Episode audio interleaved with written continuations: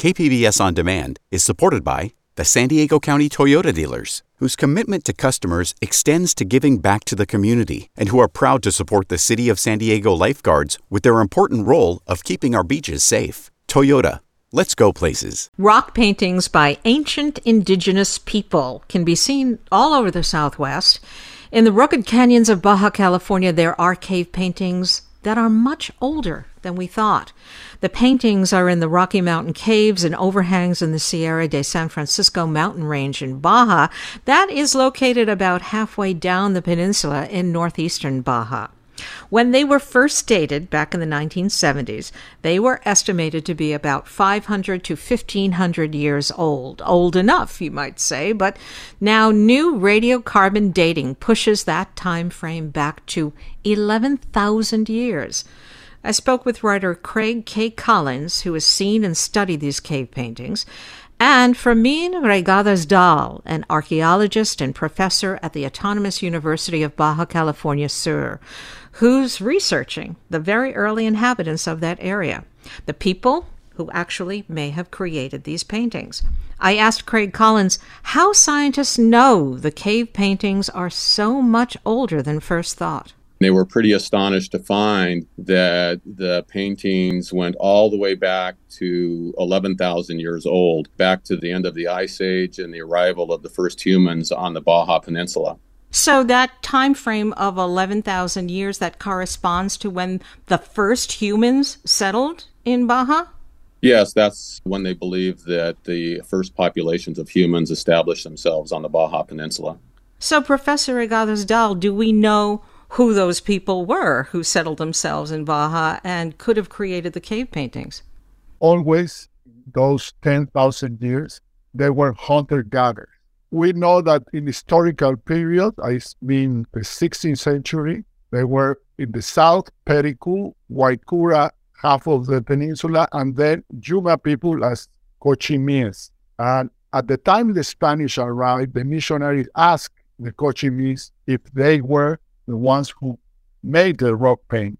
And they say that when they arrived, the paint were already there. Wow. But you have both made the very difficult trip to see these cave paintings. Craig, what do they look like? Well, they're quite spectacular and they're astonishing. Some of the cave paintings I saw, Cueva de las Flechas is the Cave of the Arrows. And you go there, and they're 15 foot high shamans, and some are half red and half black, and they have headdresses on. They hold their arms up to the sky at you know, the elbows bent at 90 degrees with their hands to the sky. There's a 15 foot high shaman pierced with about eight black arrows and he has a bobcat nipping at his legs. And then Cueva La Pintada, which means the painted cave, is a rock face that's about 200 yards long. And it is just a menagerie of everything that was important to these people. There are shamans and men and women, there's bighorn sheep, uh, antelope, hawks, vultures, everything that was important to them in their world. And as the UNESCO People said when they came out, they represent some of the most spectacular rock art on the planet, and they compare even to the Pleistocene 40,000, 30,000 year old uh, cave paintings that we all know about in France and Spain. So they're quite spectacular. And UNESCO, that's the UN uh, department that kind of tries to protect artistic heritage sites around the globe. Is this a UNESCO site?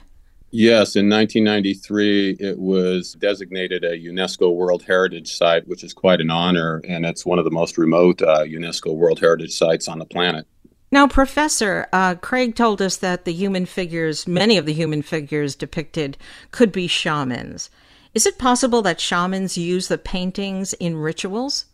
Yes, I believe it. It's very difficult to be 100% sure because we were not there. But, example, uh, the rock paint from goes from the center, the more arid land of the peninsula. It's a long peninsula, you know, and in the center is where the desert is, and it's where the exactly the main focus of this rock paint. You have northern and southern from Sierra de San Francisco, like Sierra de Guadalupe, which was equal, great, and uh, diverse. And in one of the main rock painting in Sierra de Guadalupe is San Borjita. It's a, in particular is the one that has just humans. And there is clearly a shaman who is in charge of the like a ritual. And the way it dress is different. It's white. The others are red and black. And eh, for sure, it's clear that it's a shaman. My point of view is that they don't live in those caves area they live more in the coastal plains to the Pacific and to the Gulf of California, where they have more sources for food, supplies, and a hunting spot. They came to the rock plains to do the ritual. Is it possible that there's a, a line of tradition from this very ancient time to actual shamans in Baja today? Well, not today, because after the arrival of the Spaniards, and not just the Spaniards, they also they came pirates from England and Dutch. And after the Manila galleon arrived, most of the Indians died with uh, several illnesses like malaria, smallpox, and all the culture disappeared, and in particular in shaman. But in the information from ethnographic record, especially from the Guaycura, the people who live a little south of Sierra San Francisco to La Paz. There is a recall about these guys. They were very sophisticated in uh, tribes that they were very simple. I always thought that those shamans are renamed from the ancient rock paint shamans. In some other way, they lost the culture from the rock paint period, but at historical time, there was some relic of that culture, and I can see by the way the dress and the rituals of the shaman, I have the idea that they are like a continue with a lot of things left because in many of the paints, example, the servant paint, which I call the deer arreo, that paint in particular is a collective work, a huge amount of people working together.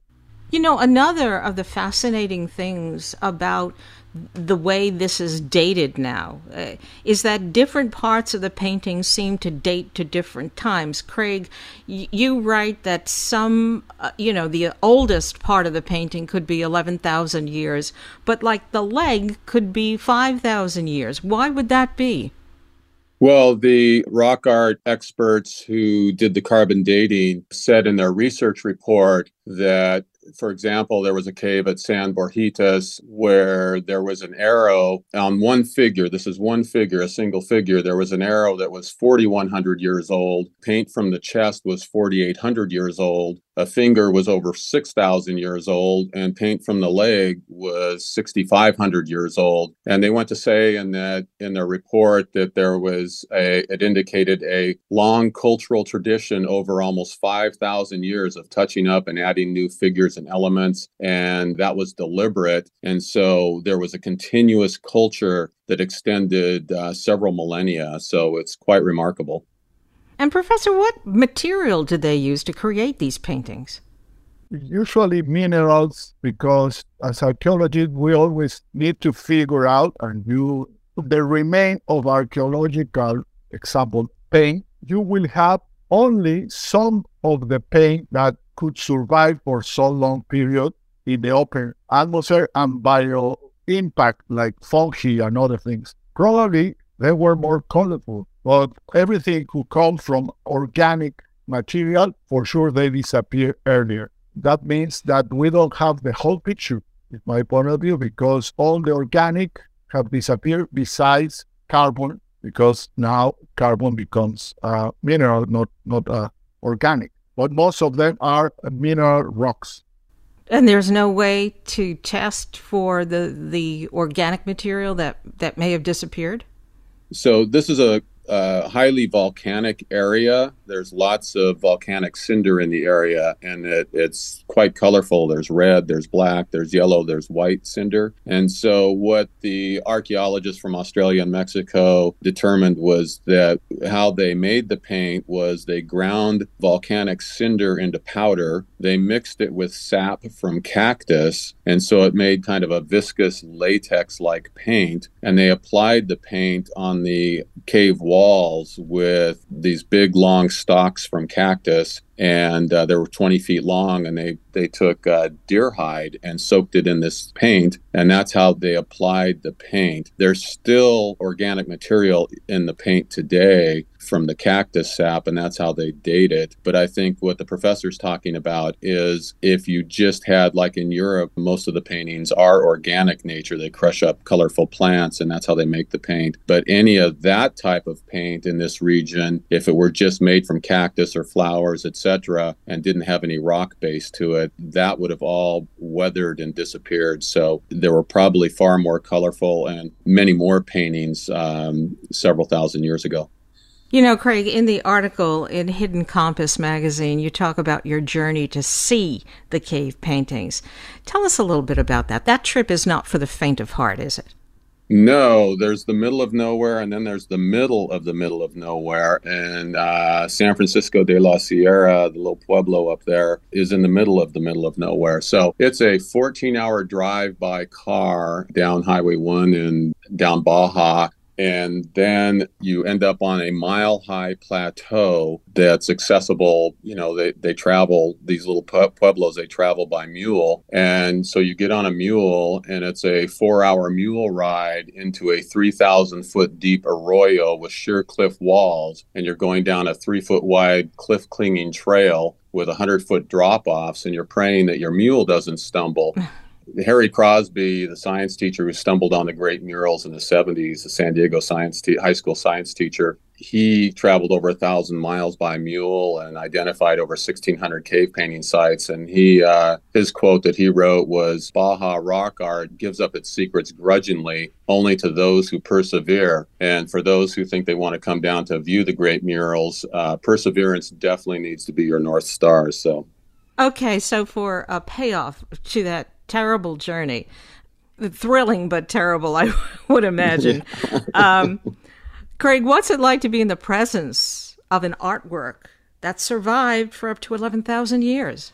Well, it's very humbling, actually, and it reminds you of kind of how small you are in the scheme of things and how fleeting your time on Earth, you know, is. It'll definitely reduce your your ego and give you a strong sense of carpe diem. You know, first, you know, in this region, there are no towns of any consequence of over 400 miles, and so each night the sky's ablaze with stars that are you know come from you know the light traveled for billions of years. Uh, you know, these canyons were carved over millions of years by water and flash floods. So you have a sense of geologic time. And then you have historic time. You know, you're traveling with a society, these uh, people in the rancheros are an echo from 18th century Andalusia. That's where they came from. And they were at the missions and they went up into the mountains. And so their culture is 300 years old. And then you're looking at paintings that are several millennia old, and it's really humbling.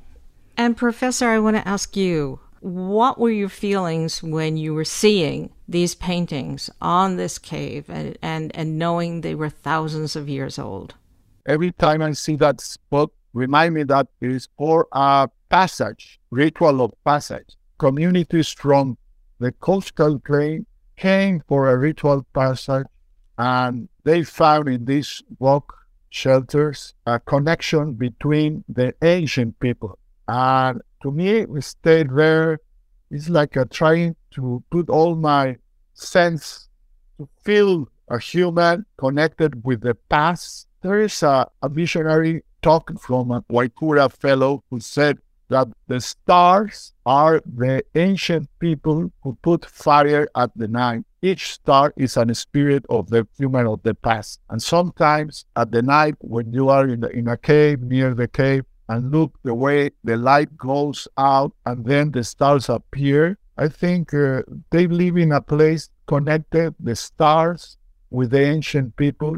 we are easy to forget generations of, of our past. For, for other cultures, the elders are their gods. The elders are they are connected with all the background of the culture. Probably we think ahead, but not to the past. And I think it's a very common in several cultures to look the elder, the past, and probably the rock paint is the connection to them with the past, with the ancient people, the elders.